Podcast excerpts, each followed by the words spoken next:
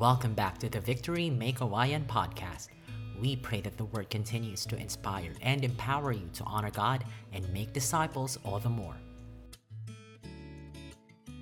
Yan, ito na ang uh, ending ng our series na uh, Me As For Me and My House. And I really like itong uh, naging series natin na As For Me and My House kasi one of the uh, values natin as a church, one of the values is of victory is family. Okay? And actually, kahit naman tayo, lit, uh, kumbaga, uh, in general, as Filipinos, lahat tayo family guy. Lahat tayo mahilig tayo when it comes to pamilya. Kaya nga usong-uso yung mga movies na Four Sisters in a Wedding, yung mga Seven Sundays, yung Tanging Yaman para sa mga age ni Pastor Dennis. Ito talks about uh, families because we really love uh, the family setting, tayong mga Pilipino. And sa bawat pamilya, meron, meron niyang mga iba't ibang kultura. Yan. Meron tayong iba-ibang culture when it comes to other, our family. So magbigay tayo ng uh, konti, ayan, mag-cite tayo ng mga onting uh, iba't ibang uri ng mga parents. Ayan, bilang pamilya naman yung pinag-uusapan natin. Ayan, pag-usapan natin yung mga parents natin. okay ba yon? So unang-una, unang-una i-on ko to. unang-una is ang ating tinatawag na alarm clock. Ayan. Dalawang klase yan actually. Yung isa, yung isang side, ito yung mga madalas nanay ito eh. Madalas nanay ito. Yung magsasabi ka sa nanay mo, Ma, pwede bang pakigising ako ng mga, kulare, 6 a.m. Kasi ano talaga eh, may, may, may review ako, magre-review ako, may exam kasi ako ng alas 8. O kaya, ma, pwede bang pakigising ako ng 6? Kasi ano eh, may, may labas kami ng mga tropa, kailangan magising ako. Ganyan. Tapos, dahil nga alarm clock yung nanay mo, alas 4 pa lang, ginigising ka na at sasabihin pa sa'yo, anak, gumising ka na, tanghali na, late ka na. Di ba? May nakaka-relate ba na mga anak dyan? Di ba yung mga na, bakit ang aga nyo kasi manggising po? Di ba? Di ba? And yung isang side naman dito, ito naman yung mga alarm clock na magulang, well, again, mara- madalas dito nanay, parang feeling ko after this, sasampalin ako ng mga nanay in the house. Madalas ulit mga nanay, alarm clock, yung ang sarap-sarap ng tulog mo, di ba nananaginip ka na, tapos dun sila mag-aasikaso ng mga kaldero. Dun sila mag-aayos ng kaldero. Doon magba-vacuum, di ba? Doon mag, uh, yun pa yung papatayan ka ng electric fan, yung papatayan ka ng aircon, tapos dyan na maririnig mo na yung mati- malulupitang uh, linyahan na mahal na prinsipe, o kaya mahal na prinsesa, gumising ka na po. Yan, yan yung mga alarm clock. Oh, meron pa, meron pa. Mga sermonation. Yan, mga mahilig mang sermon. na magulang. Okay, alam natin yan, naka-experience na, lalo na yung mga ano, pre-pandemic days. Di ba, na kapag hindi ka na, kapag hindi ka umuwi agad, di ba, kakabahan ka na pag meron niyang hindi mo sinasagot yung 10 missed calls, di ba? Ano pa, yan yung magte-text yung nanay mo, galit na yung papa mo, umuwi ka na. Di ba? Kahit hindi naman, mama, na, galit, galit na yung papa mo, hindi naman. Di ba? At yeah, ito pa, ito yung pinaka-the best dyan. Kapag narinig mo na yung mga salitang, kapag ako namatay, ay naku, kawawa ka talaga. Pat ng advance nyo laging mag-isip, di ba? Patay agad. Okay, ito naman, Ayan. Meron naman mga way back into love. Ito yung mga mga magulang natin na mahilig mag-way back. Ay, nung panahon talaga namin, grabe talaga, ang mura ng pamasahe. Ay, nako, nung buhay, anong panahon namin, talagang paggising namin sa umaga, magwawalis kami ng, tapos kayo tulog lang ng tulog. Di ba? Or minsan nakikipagkwentuhan ka lang, di ba tay? Ang ganda nung, uh, nung uh, pinag-aralan namin sa school, ang taas nga nung grades queen, mga out of 50, naka 40 ako. Di ba? Sampu lang yung mali. Tapos bigla sasabihin, ay, naku, nung buti pa nung panahon ko. Nakaka-perfect talaga ako. Di ba? Kaya tatlo lang yung mali ko. Ayan. Ano pa? Cool parents. Ayan. Ayan, maraming cool parents dito. Ito yung parang mga kaedad mo lang. Yung mga magulang mo, yan. Kung hindi mo din, ka, ka, uh, kung hindi yung mukhang kaedad, pati yung trip nyo sa buhay, di ba? Parang parehas lang. Yan, cool parents. Meron pa yung mga fur parents. Ayan, ang mga tawag sa mga aso at pusa ay anak. At hindi talaga, di ba, mas Baka, butik pa yung, pinag, yung aso pinagpe-playground sa SM. Pero yung mga anak, hindi pinapayagan mag-quantum. Di ba? O kaya mag-arcade, arcade. Buti pa yung aso. Okay, ano pa? Ito pa, ito, feeling ko marami din dito. Mga tax collectors. Di ba? Yung magsa... Ma, pwede bang pakikunin ko na yung hiniram mong 20? Pwede ba yung napamaskuhan ko, kunin ko na kasi kinuha mo? Tapos ang isasagot sa'yo, hindi, ang isasagot sa iyo, ay, o oh, sige, sasoli ko naman. Pero sisingilin din kita ng mga ginastos ko sa iyo nung baby ka pa. Di ba? Bakit gano'n? Pinamaskuhan namin yun, di ba? Tapos sisingilin nyo din kami.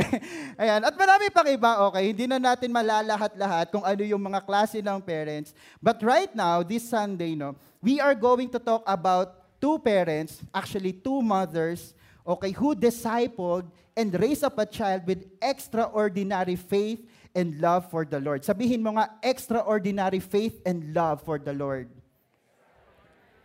Yes, at dahil sa extraordinary faith and love na to, di ba, uh, it points, I, I mean, hindi lang to na-contain sa loob ng bahay, pero it even move to the people around them. It even move at umabot pa dito sa panahon natin. All right, we are going to talk about Louise and Eunice, the grandmother and mother of Timothy. Amen.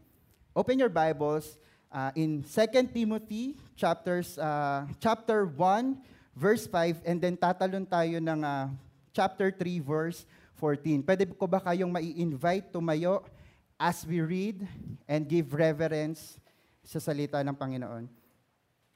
All right. 2 Timothy, uh, verse 1, uh, chapter 1, verse 5 says here, I am reminded of your sincere faith, a faith that dwelt first in your grandmother Lois and your mother Eunice, and now I am sure that dwells in you as well. Talon tayo, ver, uh, chapter 3, verse 14. But as for you, continue in what you have learned and have firmly believed, knowing from whom you learned it, Okay? And, and, and how from childhood you have been acquainted with the sacred writings which, are, uh, which are able to make you wise for salvation through faith in Jesus Christ. Lord, maraming salamat, God, for the reading of your word. Again, Lord, we ask for your grace that we may be uh, understanding kung ano yung mga dapat namin gawin in reaching out our next generation. In Jesus' name, amen and amen. Pwede ka nang umupo. Yan. And I also pray, di ba, that just like Luis and Eunice, di ba, there will be a burning passion in our hearts to raise the next generation. Okay, and gener- a generation na merong pagmamahal sa Diyos. Okay, a generation na merong pagtitiwala sa Diyos at higit sa lahat, a generation na merong puso to to to to na ipakilala si uh, ang Diyos sa iba. Okay, so paano natin magagawa yun? How can we raise a generation with, with an extraordinary love and extraordinary faith for Christ? Ganito, let's learn from the life of Luis and Eunice. Number one is teach what you believe. Sabihin nyo nga po, teach what you believe. The reason why, kung bakit, uh, well, a bit of background sa book of uh, 2 Timothy, the reason why kung bakit sumulat si uh, Paul kay Timothy is because he wants to encourage Timothy to always be reminded of what uh, what he have learned doon sa lola at sa mama niya. Kasi anda, nung time na yon, uh, si Timothy na yung nagli-lead ng church. By the way, ang bata pa ni Timothy, but uh, he's already leading a church. Okay, he is already a leader that time. Okay, uh, ang daming tumutulig sa kay Paul, ang daming mga bashers, ang daming gustong makipagdebate kay Timothy na to the point na nai-intimidate na tong si Timothy. Ah, bata lang ako. Anong kaya kong gawin? Eh, itong mga nakikipag-debate sa kanya, eh talagang ang gagaling din naman magsalita. Pero they are instructing or they are teaching um, corrupted versions of faith kung ano-ano yung tinuturo nila dito sa mga tao and and they want nakalabanin si Timothy. Oh, anong sasasabi mo dito? Ay, hindi talaga talagang ano, ano lang tayo dito. God hates the the the sinners and not the ano yun? Basta yung mga wrong uh, mindset when it comes to Jesus, yung mga own versions of uh, Bible nila, yun yung pinipilit nila. Pero sinasabi ni Paul, Uy, magpakatatag ka, Timothy. Naaalala mo yung mga kinikwento sa iyo ng lola mo. Naaalala mo yung, yung foundations na binibuild sa iyo ng nanay mo. Balik ka lang lagi doon. Amen? Ang daming, uh, again, ang daming nagpapakalat ng mga wrong preachings and, uh, and, and other versions of, of the scripture that time. That's why um, Paul is urging him, balik ka lang doon. If babasahin natin yung buong uh, at least chapter uh, verses 1 to 5, doon natin makikita yung uh, burn uh, uh, uh, uh, fan into flame. Okay, the the the the the the, the gift of the uh, the gift of God that's already in you. Okay, pagbagain mo yung regalo ng Panginoon of salvation na la, nasa iyo na. All right. Second Timothy, sabi dito, uh, You have been taught the Holy Scriptures from childhood, and they have given you the wisdom to receive the salvation that comes by trusting in Christ Jesus. In other translation po, yung sinabi doon, salvation through faith in Christ Jesus. Again, pinababalik siya. Pinababalik ni Paul si Timothy doon sa mga tinuturo sa kanya ng mga lola at nanay niya. You have been taught of the Holy Scriptures from childhood, bata pa lang, and they have given you the wisdom to receive the salvation that comes by trusting in Christ Jesus. Alam niyo po, kung walang magtuturo sa mga anak natin about faith, kung walang magtuturo sa mga anak natin about love, kung walang magtuturo sa mga anak natin of what salvation is, what lordship is, what baptism is, what the Holy Spirit is, what the Bible is, what the devotion is, others will. And trust me, hindi nyo po magugustuhan kapag yung mundo ang nagturo sa kanila kung ano tong mga bagay na to. Amen. Sabi ko dito, discipleship starts at home. Huwag po natin iasa sa mga pastor at sa mga campus missionary natin yung pagdi-disciple ng mga anak natin.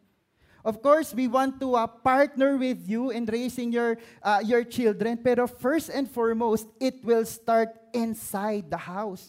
Kasi kung meron mas araw-araw, minu-minutong nakakasama yung mga anak nyo, yung mga next generation nyo, walang iba yon kung hindi kayo. So, start discipleship at home. Amen. Sabi ko dito, sometimes the most significant thing you'll do for God is not a message you preach, but a child you raise. Start them young.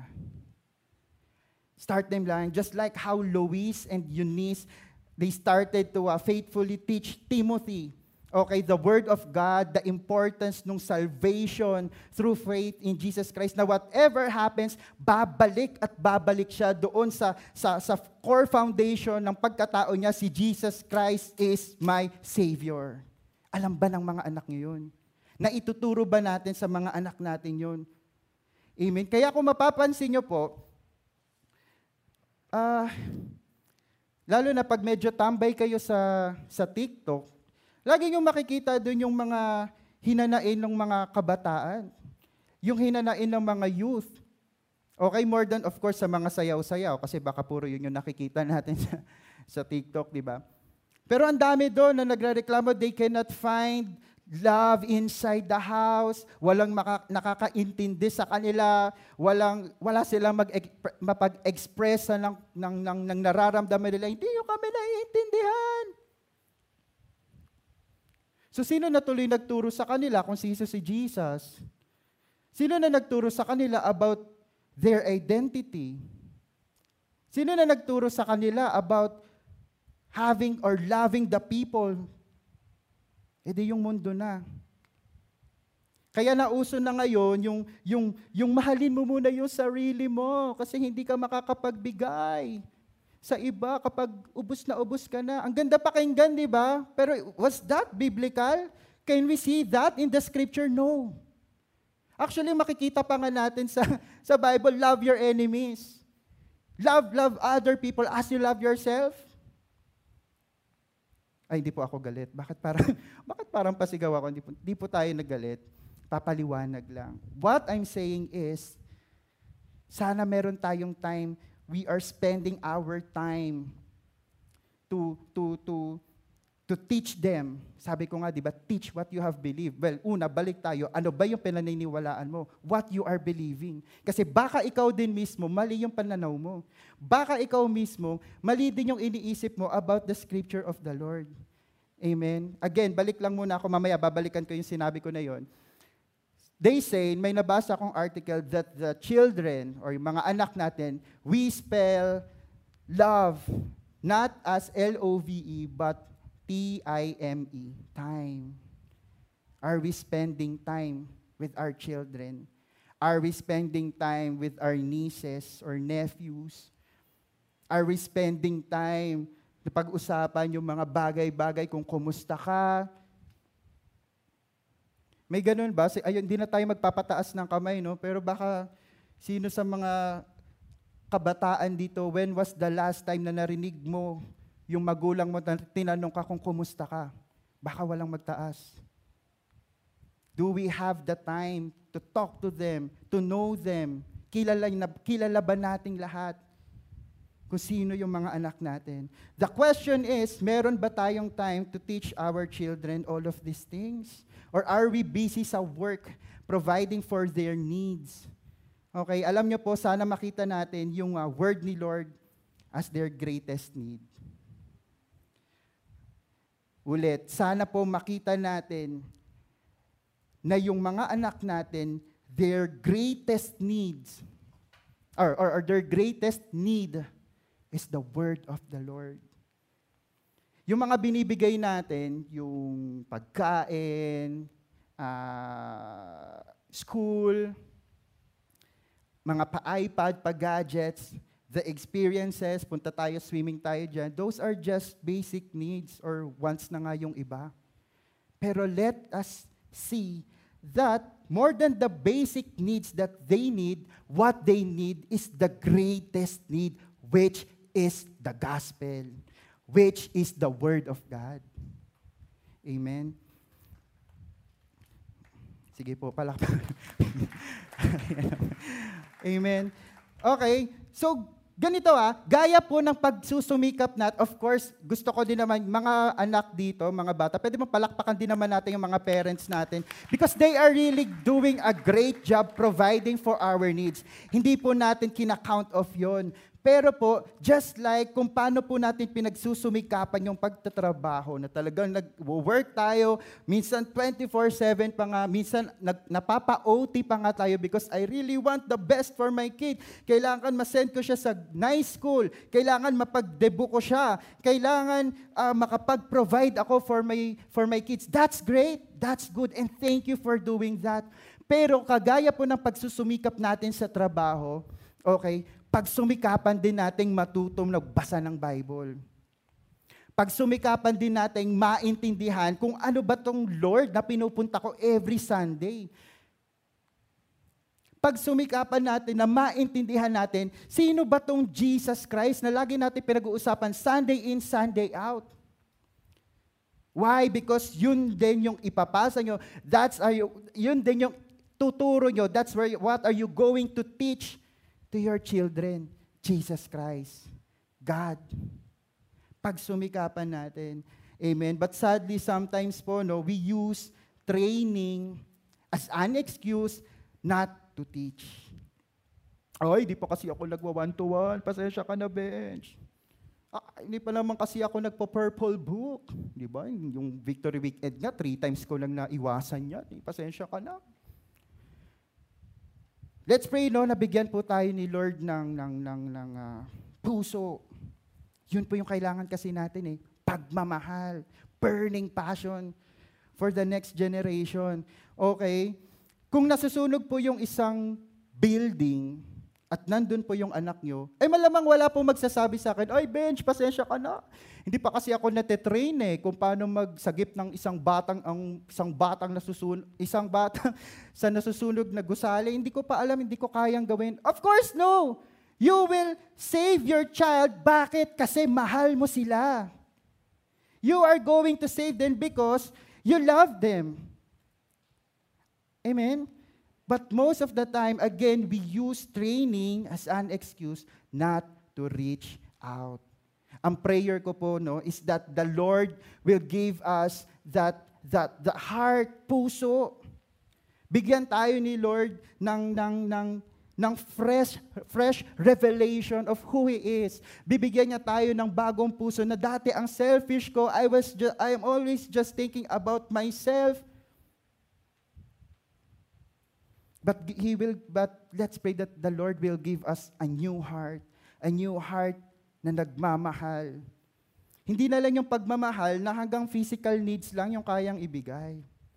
Hindi lang yung pagmamahal na basta napa, nagagawa ko lahat ng obligasyon ko sa iyo, okay na yun. No. Let's pray that the Lord will give us the heart that loves so much that you will go beyond your comfort zone and preach them the gospel.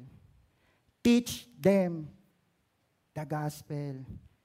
Amen. Pero alam niyo po, may ilan po sa atin dito, no? baka iniisip niyo, Bench, ano ba yan? Ah, huli ka na. Late na. Sana mga pinreach mo yan, siguro mga 10 years ago. Kasi yung anak ko, ano na eh, teenager na, ang layo na ng loob ko, di ba, sa, sa, sa anak ko, you know what? Ask God for grace. Pray tayo kay Lord for grace. Alam niyo po, na-reach out ako, 18 na ako. Na-reach out na ako sa campus, nakilala ko na si Lord, nagkaroon na ako ng relationship kay Lord. Patapos na ako dun sa teenager years ko, 18 years old na ako. But the Lord still ministered to me. The Lord still changed me. So hindi pa huli yung lahat. Good news po yun. Start now. Kung meron po tayong number one na sanang gagawin agad-agad, ora-orada kapag labas natin dito sa hall na to, let's talk to our children and teach them the gospel. Kahit anong edad pa yan, kapag si Lord ang nag-move dyan, I tell you, I tell you, they will be changed. They're, they will experience Christ. Amen. Number two, live what you believe. All right? Okay, again, sabay-sabay po ulit natin sabihin, live Yes, 2 Timothy chapter 1, verse 5, I am reminded of your sincere faith. Okay, a faith that dwelt first in your grandmother Lois and your mother Eunice and now I am sure that dwells in you. Sabi ni Paul, I am I am reminded of your sincere faith. Okay, in other translation it says genuine faith. Okay, sabi niya, Timothy, kitang-kita ko yung sincere faith mo. Timothy, kitang-kita ko yung genuine faith mo. Pero I see I saw that first dwelt in your grandmother Louise and your mother Eunice. Una niyang nakita tong mga ba, uh, tong uh, genuine faith and sincere faith doon sa lola at sa nanay niya. Okay, the phrase sincere, uh, the phrase sincere faith used here means unhypocritical faith. Unhypocritical faith, it is infixed sa kanila. Hindi lang pag Sunday lang sila may faith. Okay, hindi lang kapag uh, kapag Sunday doon lang sila mabait and then paglabas dito sa church o kaya come Monday, iba na yung ugali nila. Hindi sila ganun. Si Luis and Eunice, every day of their lives, they are exemplifying their faith, they are exemplifying their relationship with God. Okay, hindi lang, it is a consistent pattern, hindi lang head knowledge yung faith nila, but it was deeper than that, they live it out. Sinasa pamuhay nila kung ano yung faith that they have. It is more caught than taught. Lagi po natin naririnig yun, no? di ba? Sabi nga daw, ang isang bata, as in yung baby, di ba hindi naman natututo yan eh, sa kung ano yung sasabihin mo, pero what most likely, ang gagawin nila is kung ano yung ginagawa mo. Alright? It is more caught than taught. Ano ba yung nakikita ng mga anak natin sa atin? Sabi tayo ng sabi sa mga anak natin, anak, huwag kang magmumura. Pero ikaw, kada sentence mo, tutut, Anak, wag kang ano, wag kang mananakit ng uh, ng babae. Kailangan kapag sigurado ka na dyan sa, sa girlfriend mo, papakasalan mo yan, siya lang. Paano siya maniniwala? Ikaw mismo may kabit ka. Sabi tayo na sabi sa anak natin, oh anak, oh, when you grow up, nak, wag kang magbibisyo, di ba? Wag magbibisyo, pero nakikita nila, lagi kang nagmamadyong, lagi kang nag-iinom, lagi kang naninigarilyo. It is more caught than taught. Ano ba yung pinapakita natin? Ano ba yung nililive out natin? Was our faith, was our relationship with God is just a Sunday thing? Of course, I am not standing here as if I am perfect with that. Kasi baka pag tinanong niyo yung nanay ko na nanonood sa online service ngayon, eh malamang masasabi niya pa rin na may times pa din talaga na pag inuutusan ako, nakabusangot pa din ako. I am not saying that I am the perfect guy here, but what I am saying is with the grace of God, we will be able to do that. We will be able to, to live out yung relasyon natin sa Diyos. Ang dami nating pinagpo-post na Bible verses sa Facebook. Di ba talagang, the Lord is with me. Ay, may ganun bang verse? Parang hindi na sure. John 3.16 na lang yung sinabi ni ano, Pastor Dennis, kan talagang, For God so loved the world pero nung nakasalubong ka na sa SM, talaga nga namang namamahiya ka pa ng cashier. Di ba? Kulang ng piso. Nampal mo pa. This more caught than taught. Acts uh, chapter 16, di ko na nilagay dyan, pero makikita natin when we read Acts chapter 16 verses 1 to 5, it tells us na si Eunice was married to a Greek.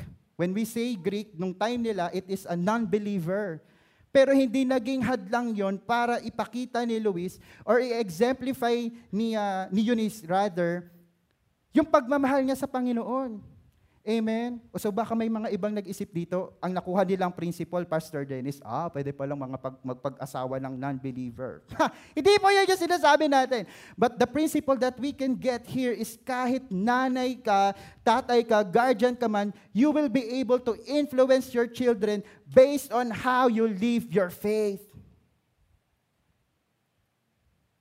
You can influence them. You can create an impact sa buhay nila based on how you live your faith. Timothy saw the living proof of a Christian life in his mother and grandmother by the way they lived their lives. And it pointed Timothy to Christ. Alam niyo po, the greatest testimony that the people will see sa mga buhay natin is, uh, uh, uh, or the greatest testimony that we can shout in this world is kung paano mo sinasapamuhay yung buhay mo. Of course, we love that. Sabi nga ni Ron kanina, by the way, Ron preached at our 9 a.m. service. He did a great job, one of our campus missionaries. Sabi nga dun sa mga uh, ah, CBN Asia, di ba, nakakakilig, ay, di, ay, nakakakilig para kay Lord. Every time na nakakakita ka ng change life, talagang dati adik ako. Tapos na, dahil kay Lord, nagbago yung buhay ko. Okay naman yun, napakaganda nun. Di ba? Pinoprofess natin or kinikwento natin kung paano tayo na paano natin na-encounter si Lord or paano binago ng, ng Lord yung buhay natin. Pero alam nyo, higit sa lahat, the people will see kung totoo ba or hindi yung sinasabi mo, kung paano mo sinasapamuhay yung life mo. Kung paano ka, higit sa lahat, sa labas ng church. And mostly, kung ano ka sa loob ng bahay nyo.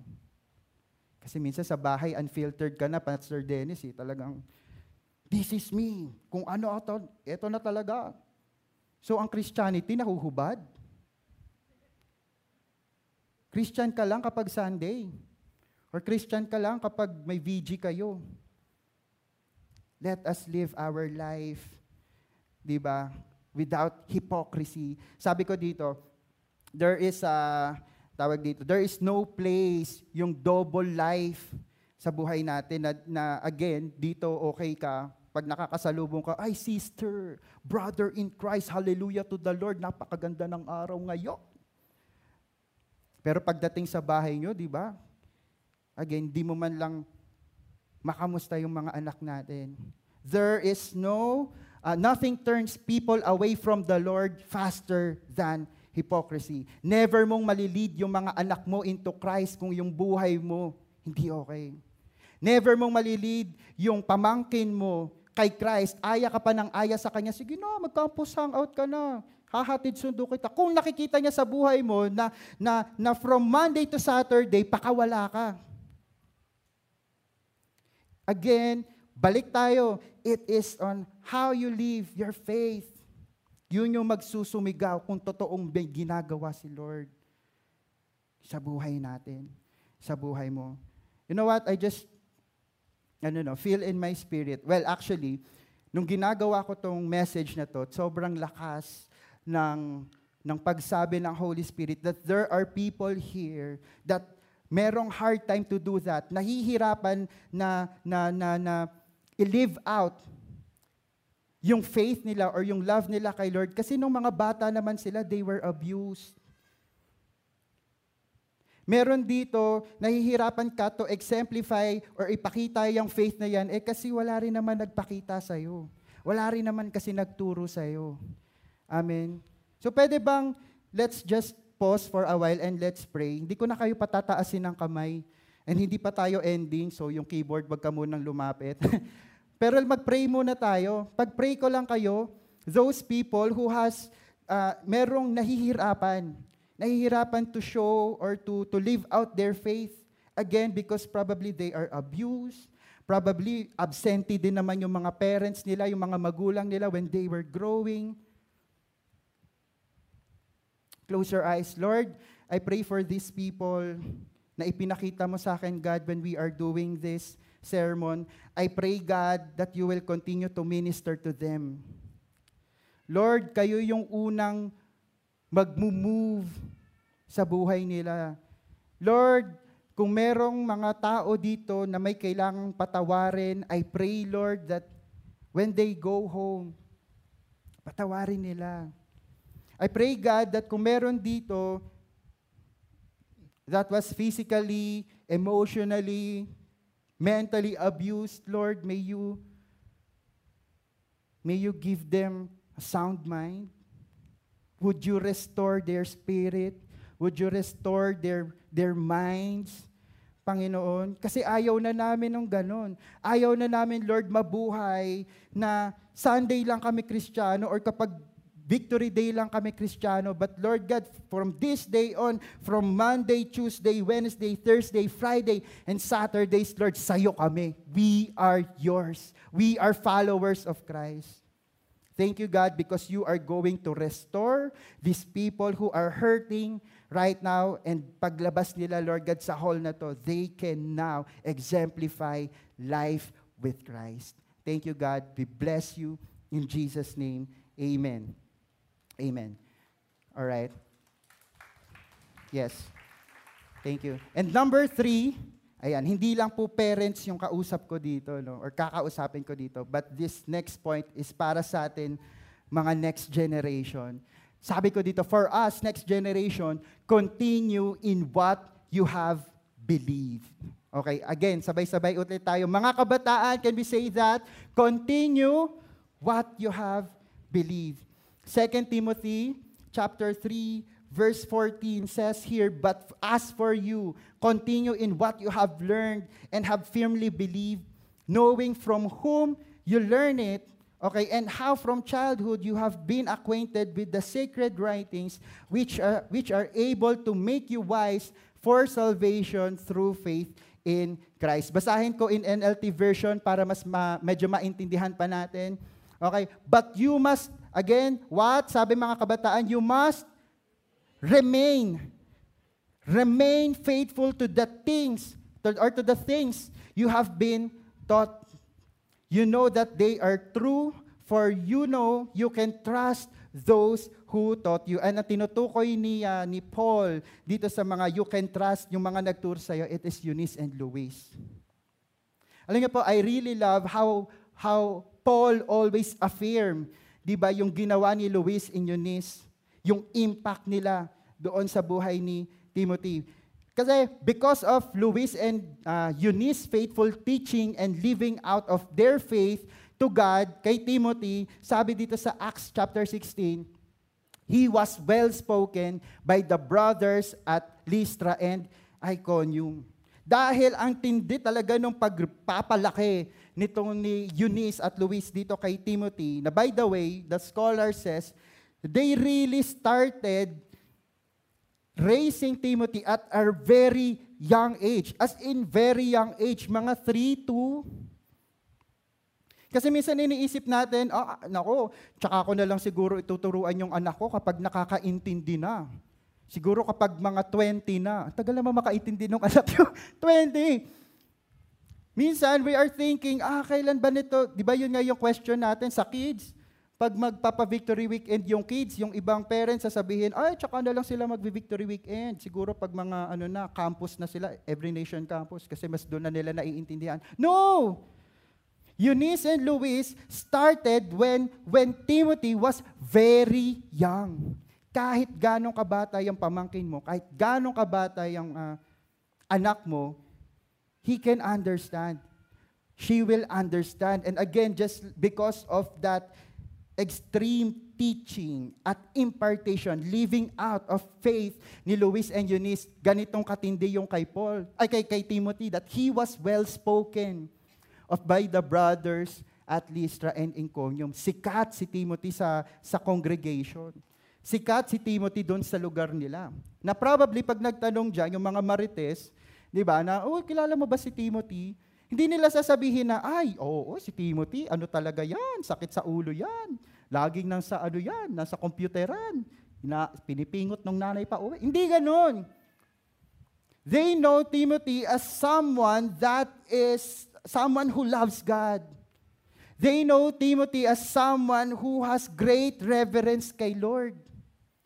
They know Timothy na pag sinabi, si, kilala niyo ba si Timothy? Ay, kilala ko yan. Si Timothy, willing mamatay yan kay Lord. Ganong katindi yung impact and influence ng magulang niya ni Luis and Eunice sa kanila.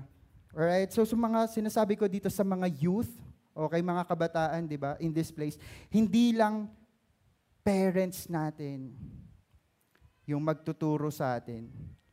Okay, hindi lang, pe, uh, or should I say, hindi lang parents natin yung magtuturo.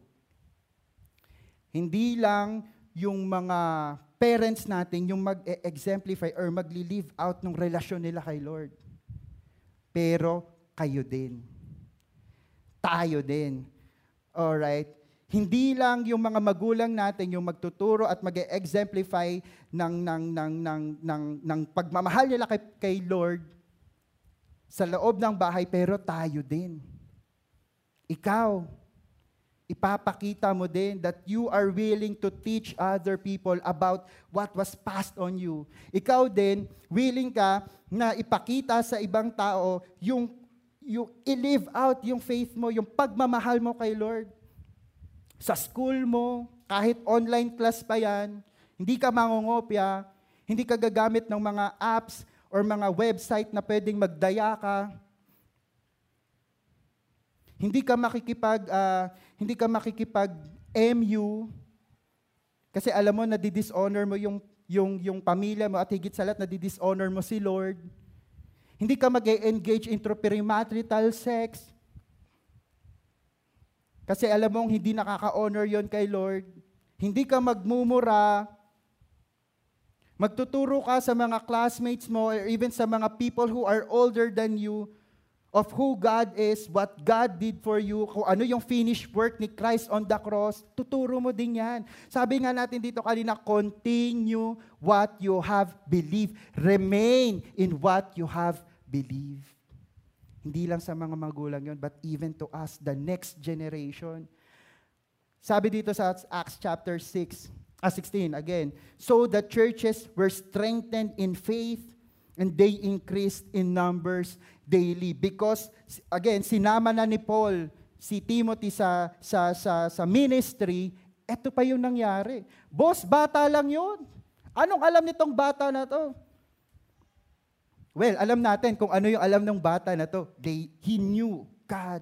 He has this relationship kay God. At dahil, uh, uh, uh, dahil sumama si Timothy Sa ministry ni Paul, ito ang nangyari. Of course, it is by the grace and move of the Lord. Pero tignan niyo po, the churches were strengthened in the faith and they increased in number daily.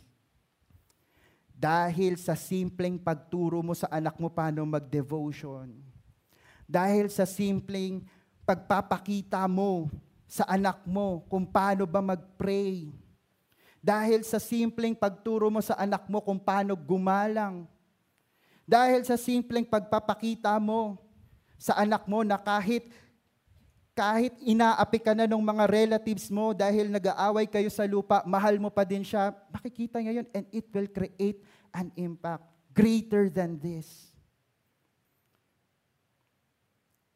Timothy experienced right before his eyes that the church was strengthened and every day every day, hindi lang Sunday. Tayo nga, Sunday lang tayo nadadagdagan, pero sila every single day of their service, they, there, merong nadadagdag. There was adding to their numbers again because of that impact Luis and Eunice created sa buhay ni Timothy.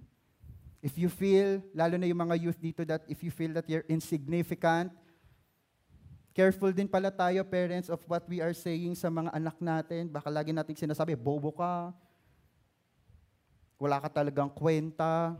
Kasi mag instill yun eh on their mind. Buti na lang. The Bible says that uh, that that that we uh, by, by, by the power of the Holy Spirit we can have a renewed mind. We can have a sound mind. Pwedeng mawala 'yon, pwedeng mabago 'yon. Pero ngayon pa lang magkaroon tayo again ng puso for the next generation. Kasi again, kung ano yung pinasa natin sa next generation natin, eh malamang yun lang din yung ipapasa niya to the next.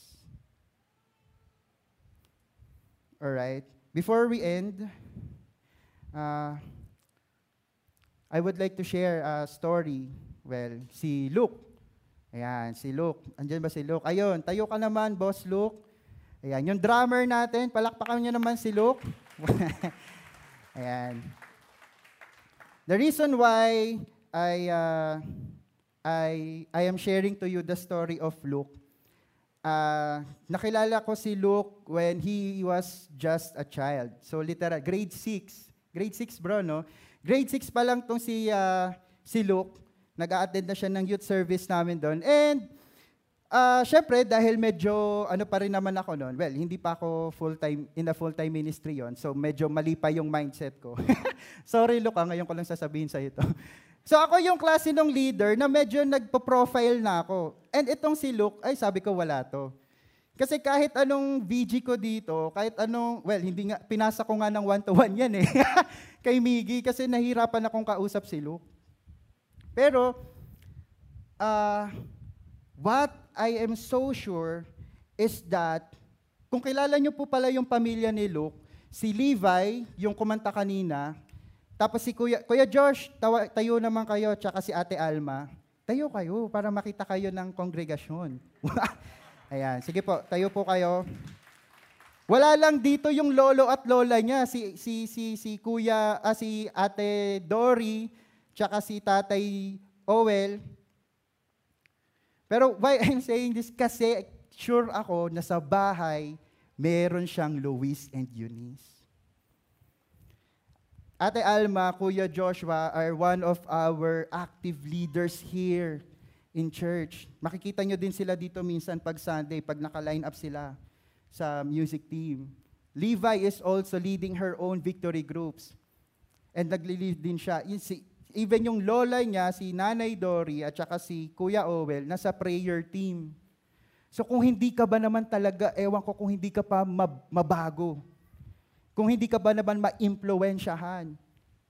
Amen. So, so maraming years ang nagdaan, nag-pandemic, so bumalik sa akin si Luke. bumalik sa akin sa VG si Luke. So 2020 yon. So dumaan pa siguro yung two years. Kasi this come 2022, I am really so amazed sa prayer niya. Abide, di ba? Nabanggit niya, Pastor Dennis kanina, abide. So nagtanungan kami, anong faith goal mo? Anong ang gusto mong ma-achieve itong uh, taon na to? And I am really so amazed by this guy. Sabi niya, Kuya, gusto ko ngayong taon magli-lead ako ng victory group.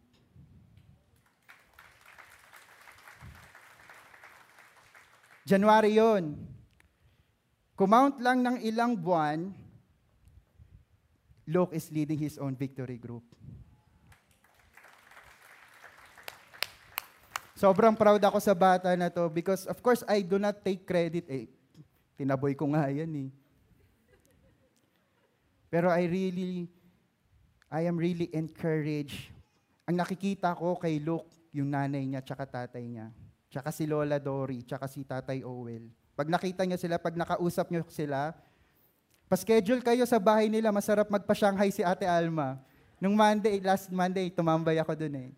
Grabe, when they share their story, alam mo, ang tinataas nila sa buhay nila, Jesus. Amen. Na alam niyo po, this message is for all of us. Sorry, Kuya Christian, time na ako. Overtime ako. Mabilis na lang to. Okay, this message is all for us. Feeling mo kahit wala, uh, baka iniisip mo, bench, ano ba naman niya? Kanina pa ako nakaupo dito. Eh, hindi naman ako magulang. Di ba? Bata pa nga ako. Hindi naman ako parents. Pero alam niyo po, all of us are called to father or to mother the next generation. Lahat po tayo, tinawag ni Lord to teach, to live, and to continue what we have believe. And alam nyo po, uh, every time na may mga nagtatanong sa akin kung ano po yung pangarap ko sa buhay, yung greatest dream ko in life, eh, isa lang naman yung pangarap ko sa buhay, yun ay maging daddy. I wanna be a dad. Kasi sobrang amazed ako sa idea or sobrang amazed ako doon sa katotohanan na kaya mong magpalaki ng isang bata na merong pagmamahal sa Diyos. Kaya mong mag kaya mong mag-raise ng children who will create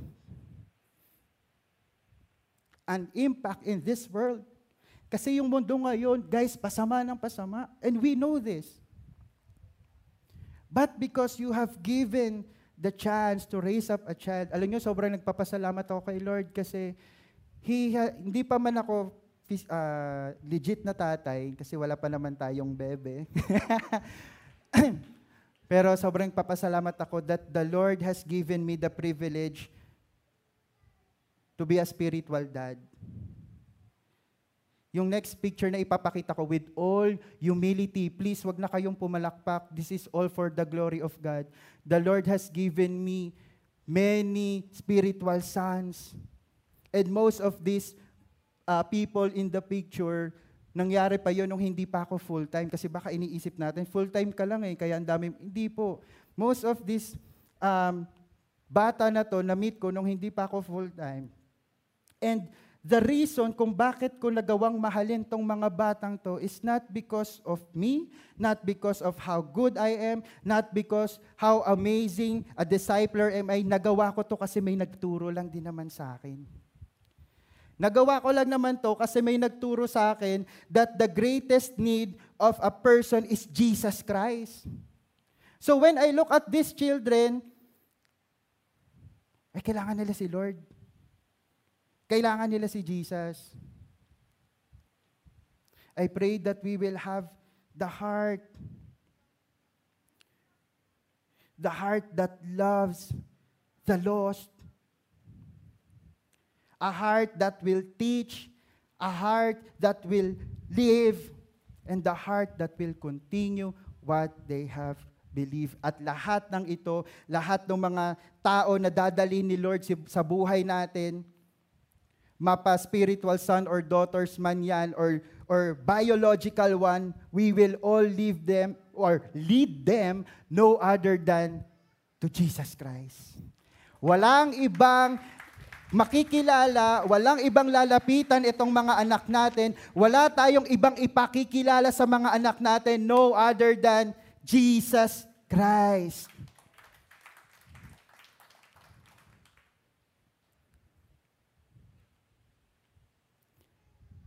As I call the, the, the worship team later, kantayin natin yung Every Hearts. Kaninang umaga, naiyak ako dun sa Kasi ang sarap, di ba, i-proclaim that till every heart will sing your praise. Alam niyo po, again, gaya ng sinabi ko kanina, the world needs the, more than Luis and Eunice, the, the world needs Christ-like parents. The world needs Christ-like youth. The world needs Christ-like individual who will teach, who will exemplify, who will continue on what they have believed. And maybe, wag sana maybe, but Lord, we pray na ang kasagutan sa prayer na yon ay nandito sa 11 a.m. service right now. Would you close your eyes? I would like to pray for you. Ganitong gawin natin. Kung kasama mo yung family mo, pwede bang at least magtabi-tabi kayo, mag-hold kayo ng mga kamay, lapitan nyo sila. Or kung ikaw naman ay uh, hindi mo kasama yung mga family mo, would you hold your hand and think about them? Sipin mo sila as we pray. Because right now, I know that the Lord is moving in this place right now. I know that a lot of you have been waiting for this moment to come. The Lord, finally, I can release all the pain that I will have and all that will be, uh, that will remain in my heart is the heart for the lost.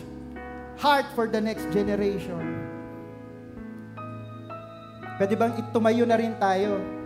Habang hawak natin yung mga pamilya natin, hawa, habang hawak natin yung mga kamay natin, and we are thinking about our families. I am thinking about mine too. Lord, maraming salamat God for this morning that you have given us. For the past two years, Panginoon, this pandemic season, puro na lang comfort yung naririnig namin. Puro na lang mga salita that it's okay, Puro na lang, Lord, that you will help us, yung naririnig namin. But right now, Lord, tapos na kami sa season na yun. Eh, but, but what will happen, God, is that etong time na to is the time that we will move forward.